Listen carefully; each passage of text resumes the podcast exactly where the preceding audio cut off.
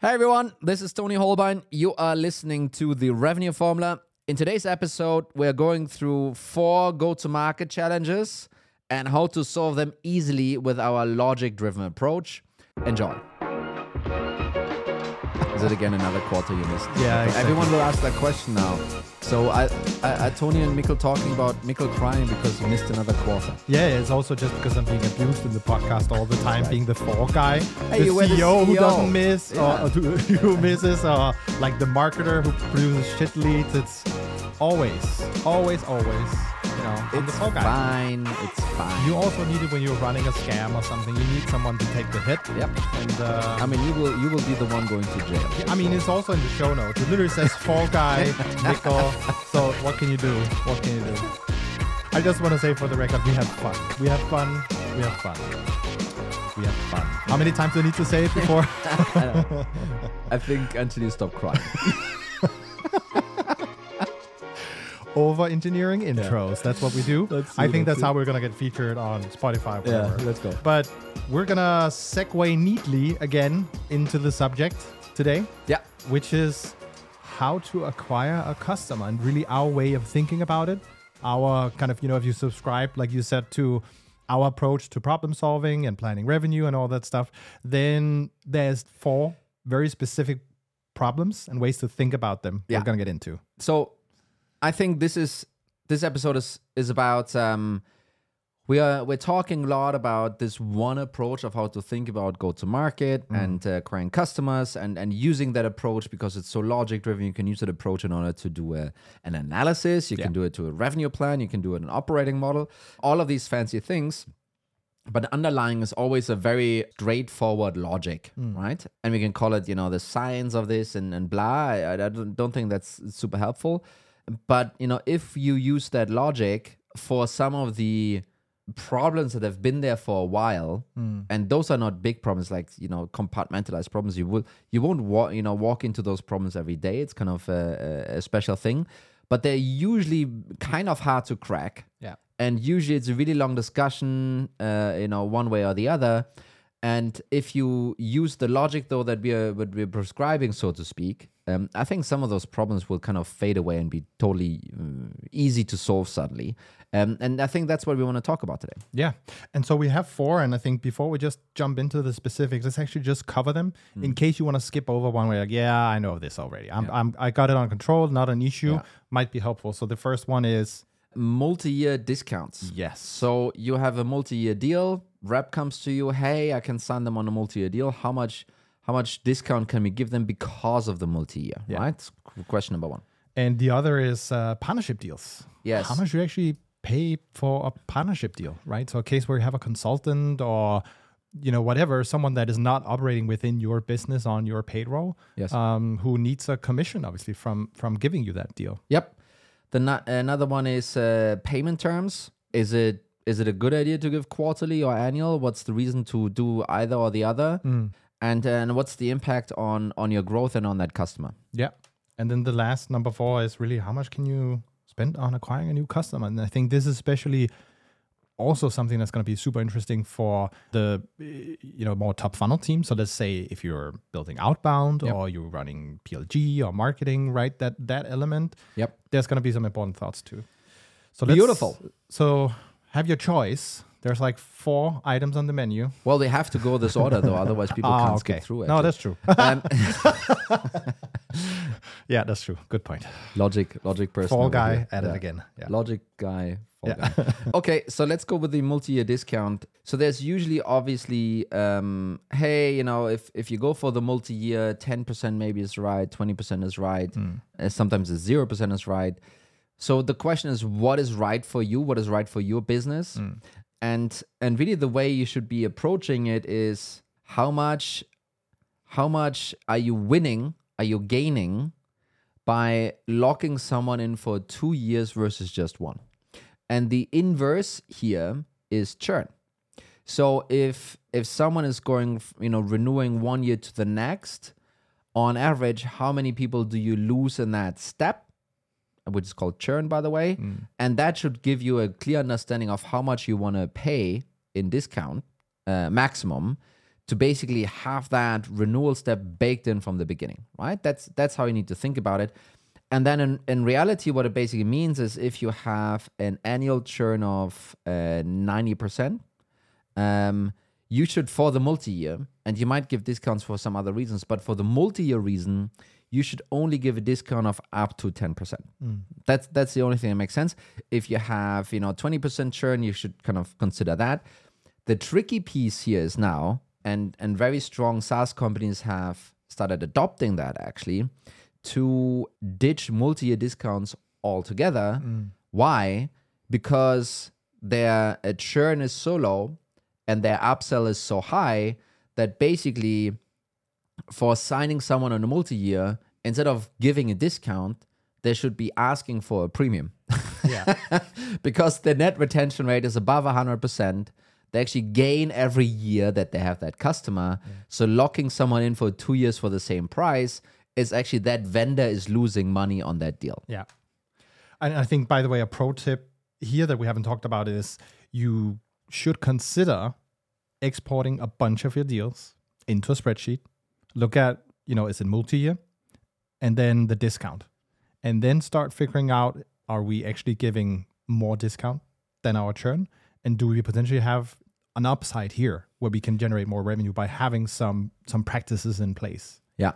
Think about the so again there there there are different ways of discounting. Hmm. There you give a discount just because you want to give a discount, and then there's the specific multi-year discount. And and think about trying you know separate those two things. And the other piece is really giving discount for multi-year. In many cases, actually only makes sense if you get payment also this year already. So I basically, when uh, when we were kind of designing some of those uh, schemes here, commission schemes, and, and dinging people for specific discounts and so forth, we used that logic for the multi-year discount. Um, hey, it, it should be less than our annual churn. Yeah, that's how we put it in. And then we had an override, and it sounds all really complicated, but we had an override if someone was willing to do multi-year, but multi-year upfront, we basically treated this deal commission-wise as a as a full this year deal Yeah. because it gave us so much you know additional money we're going to get you know to this uh, in point number three and um, uh, that that's kind of good to keep in mind right? I think the the multi-year thing changes a little bit if you get all of that cash on day one uh, instead of you know having it broken apart in two payments or two years. Yeah. Let's uh let's hop to partnership. let's hop to partnership deals. So again the the the setup here is you have a partnership motion and then the conversation usually is well how much should we give this partner?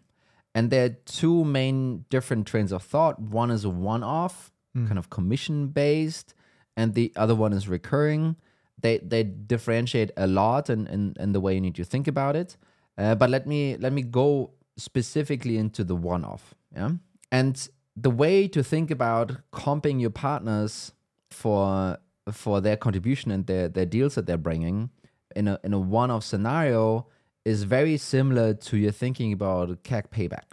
Yeah. So number one, you might have partners that sit very much top of funnel, uh, that basically just send you leads Yeah. and you still need to call them, you still need to uh, book them, you still need to turn them into a customer and so forth.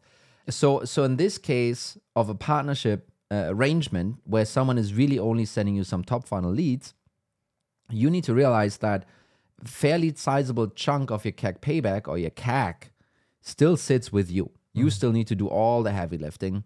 So the the amount of money you should be paying that uh, that partner should be equivalent actually to what marketing needs to do in order to get something to this MQL stage or something like that, right? And that might not be enough uh, or a lot, but but that's how you need to think about it, because again, all the other stuff still comes downstream and you need to figure out well maybe they convert a little bit better that then means you can pay them a little bit more versus differently right Yeah. and um, that might amount to you know whatever number and that is actually what you can what you can uh, uh, pay those partners if you have on the extreme opposite spectrum a partner that doesn't only do the top funnel but does also the sales process and then basically closes this whole thing for you yeah the whole thing the amount of money you can pay in the first year to this partner can be equal to your customer acquisition cost payback as a whole. So, what does that actually mean? It basically means you can give that partner 100% and in some points, uh, cases, even 150% of the first year deal value. Yeah. So, again, translated, if you have a 20,000 euro deal that you didn't touch, it was delivered to your doorstep and is new customer, you know, today. And usually you're paying around one and a half of that. So 18 month CAC payback or, you know, 30,000 euros f- to acquire that 20,000 euros. Instead of giving your cus- uh, your partner the usual 20, 25, and when you reach 30% of the initial deal value, you can actually give your partner 150% and you're still making bank Yeah. right and that that way of thinking about co- uh, uh, compensating or co- you know paying money for your partnership deals i haven't seen that many places and your your cfo will uh, balk and be like oh you know are you crazy 150% i've never seen this in my career 25% is you know the norm and so forth that's true and especially when you're established maybe you can force those those percentages and that will be fantastic for your CAC payback Yeah. but maybe if you're early on, maybe you need to kind of get the partnership side cranking, and and maybe then you maybe want to overpay. Yeah. However, that thing completely shifts. Obviously, if you have a recurring setup with your uh, with your uh, partner, and and you know one or the other thing sometimes makes sense, might- sometimes doesn't, right? But if you're initially only on a commission base for the deal for your partner, and they do all the heavy lifting for you, you can basically pay them as much as your CAC payback would be. And I think also this is a point where we, we shouldn't get into the nitty gritty of it, but usually we'll structure an agreement with that partner. And that's where you can lock them in so they don't potentially switch to a competitive if you are in a you know competitive space, right? So there yeah. are tricks you can use all of a sudden when you know or realize that, oh wow, we can actually pay a lot more. No, but think about it. So let's just say you have a partner, and usually, depending on what it is, implementation partner or you know whatever, they will usually have many of you, mm. and usually their reps can only push w- one of these different solutions. Yeah. And and this is this is how it simply works. If the rep gets more money by pushing you versus someone else, they obviously will push you, right? And uh, if you can afford to pay instead of 25%, 30%, that then will be part of the commission scheme for that, you know, partnership rep. If you can go way higher than that, you have a much higher chance of them bringing you up and and talking about you and saying, no, actually, you know, solution X, Y, Z. I think this is our preferred choice. You should totally go with that, right? And um, and this is where this can be super handy and can create a bit of a competitive advantage. How sustainable is it? I don't know. I haven't thought through this, but that is certainly one way of um, of you know how to kind of getting out with partners sometimes. at least at least it opens up the the playing field for you to find the right setup and solution. Mm-hmm. So if you're only paying 25% today and everyone is happy and is running, I mean, we're not advocating for you to then go and, and bump it up to 150, but knowing that you have opportunities. No, I think I think one cool way how we use it actually is you give partners basically a scale. Many times that happens. Mm. If you bring so many deals per month, per quarter, per year, you're in this bracket. If you're in this, you know, if you bring us so many, then in that bracket. And suddenly, you know, you start on 20, 15, 25 something percent, but then you go into, well, if you reach this bracket over here, we actually will pay you 100% Yeah. per customer that you bring. I can just see how some partners will be like, "Oh wow, these guys are stupid. Let's let's totally go with this thing here." Yeah. and um, and I, I think I think there's some incentive schemes here that that work for uh, for for partners that uh, many people just haven't thought about it in, in that kind of sense. Should we move to the next? Let's do the next. So, payment terms. I think it says. Yes, payment terms. So this one is a bit, this one is a bit convoluted potentially. Let's see how we unpack it. So the the, the basic idea is, and this is a mid market sale. Yeah. Um, you ask for 10, 20, you know, fifty thousand euros, and you ask for you know full year upfront payment.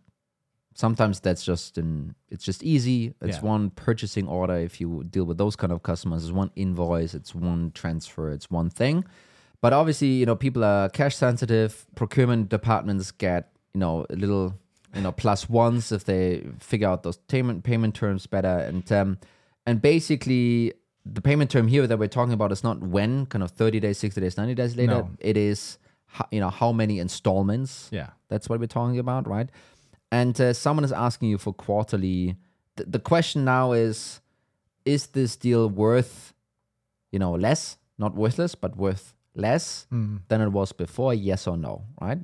And and now you can attack it from two ways. Well, number one, if I close it on the quarterly versus the annual, but it speeds up the process, so kind of a quasi Yeah. discount, basically, then maybe that's good because my sales cycles go down. Uh, that's a plus one. Uh, we get more efficient by actually offering this, right? And I think in that sense, you could say CAC payback stays the same, right? Because it doesn't matter. So CAC payback underlying doesn't actually have the cash collection piece to it. This, you know, different ratio. So you actually, uh, it's it's a it's a, a discount you can give that is non CAC payback uh, impacting, if you will, Yeah. right? So in that sense, it's kind of cool. So why not why not go for it? Why not do monthly? I mean, come on, let's go, right? The the alternative way around it to look at it and um, say, well, no, actually, we need to push for the annual instead, and we're rather happy to give a little bit of a discount to get the annual, is really in the sense of the ability to recycle the cash. Yeah. so you have acquired a customer you almost get all not you know usually not all but most of it you get back within the first invoice. Let's just say you have a 18 month CAC payback so one and a half years. Uh, you get the first uh, year fully upfront.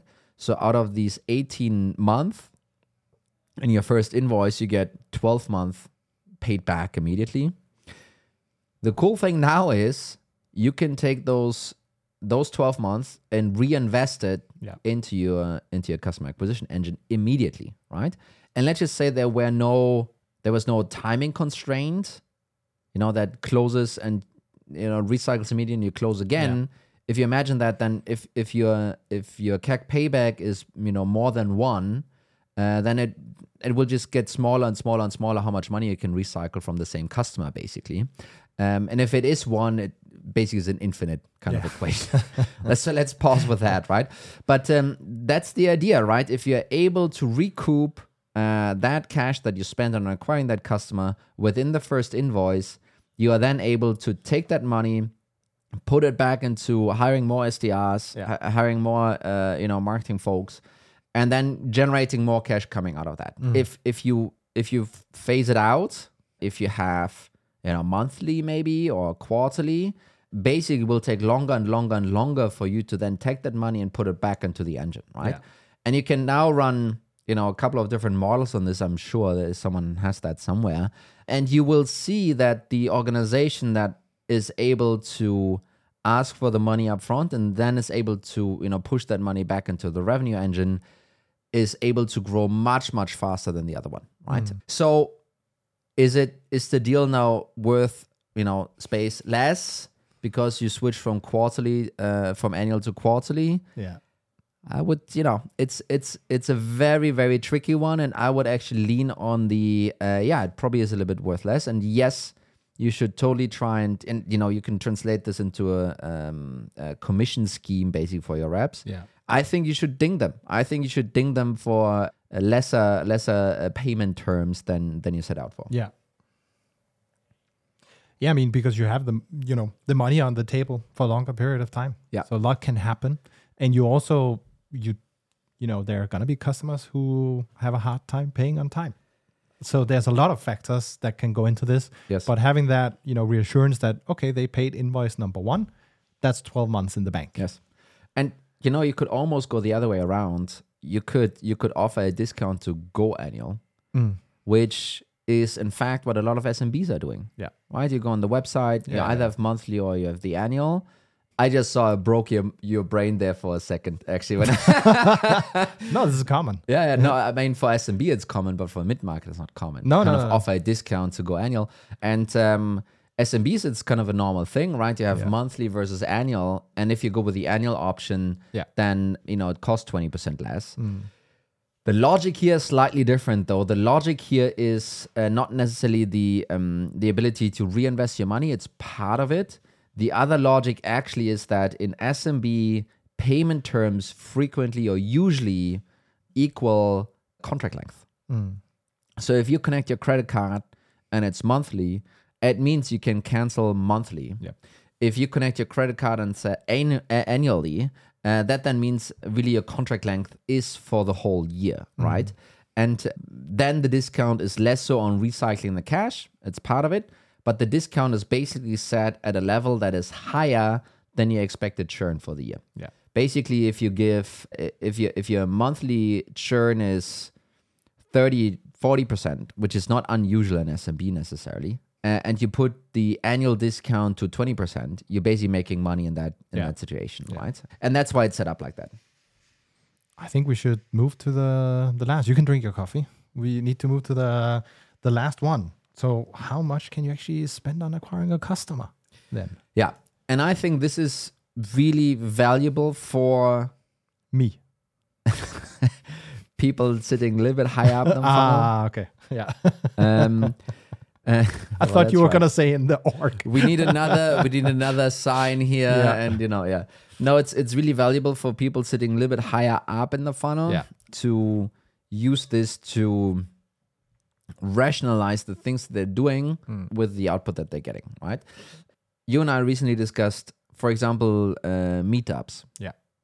yeah so we are uh, currently doing meetup monthlies Mm. so meetup on a monthly uh, cadence different cities please join us ping Yeah. us where it's we not should just have the one. two of us meeting up. It's yeah it's yeah. for that's right people interested in. so it's really it's, it's around revenue operations we usually have like two speakers it's anyway it's fantastic and uh, we were thinking you know how much money should we actually be spending on this yeah. right and it's not a customer acquisition kind of motion it would be cool if that came out of it but really thinking about how much we want to you know how much we are spending to well what if we were to get a customer every other meetup or whatever Yeah. then we quickly realized actually no i think it's i think it's i think we're doing okay I, I think the money that we're spending and the money that we're potentially getting i think those two things equal totally out um, not having a clear attribution like hey Yeah, a yeah. leads to b and so forth but also another example that uh, that i ran into the other day was was basically about